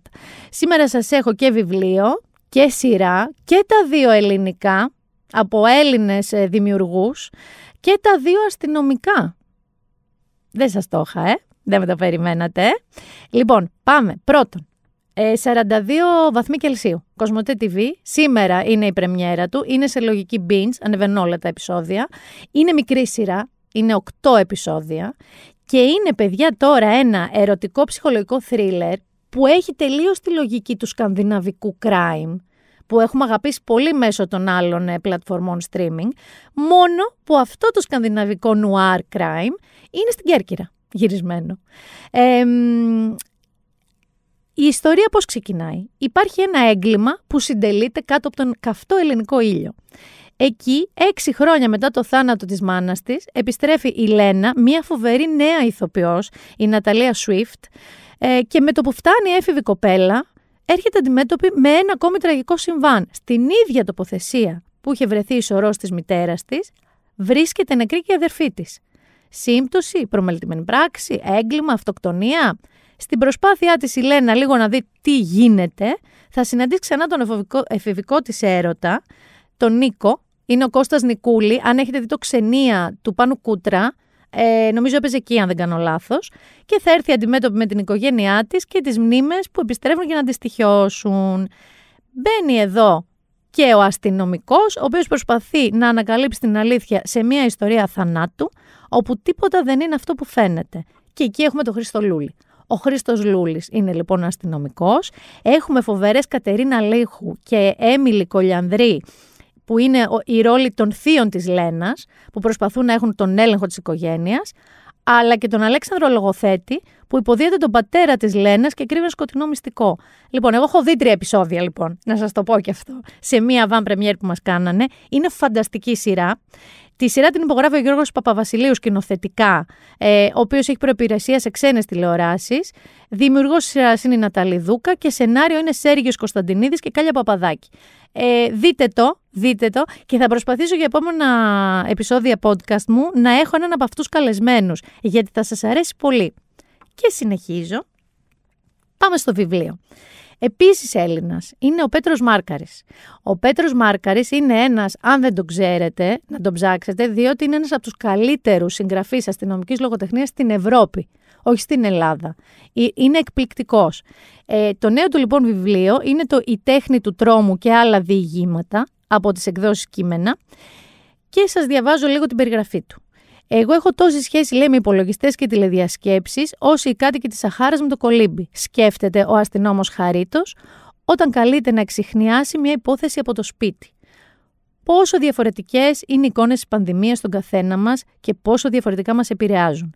Ο Πέτρος Μάρκαρης δίνει στη νέα συλλογή διηγημάτων του τέσσερα παραδείγματα της πανδημικής διαφορετικότητας και των συνεπειών της.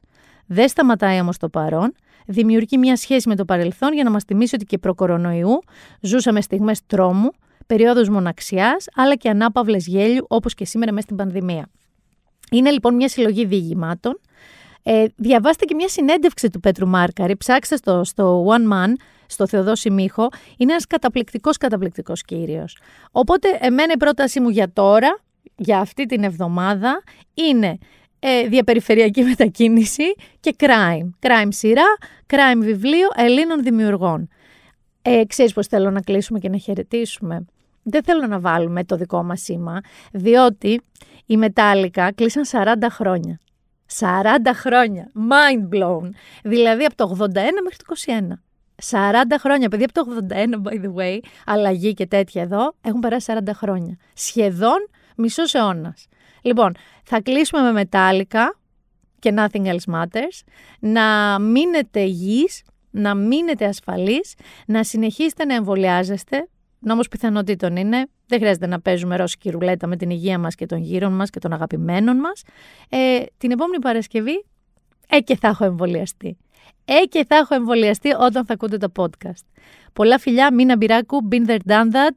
Ε, ραντεβού την άλλη εβδομάδα με μία δόση.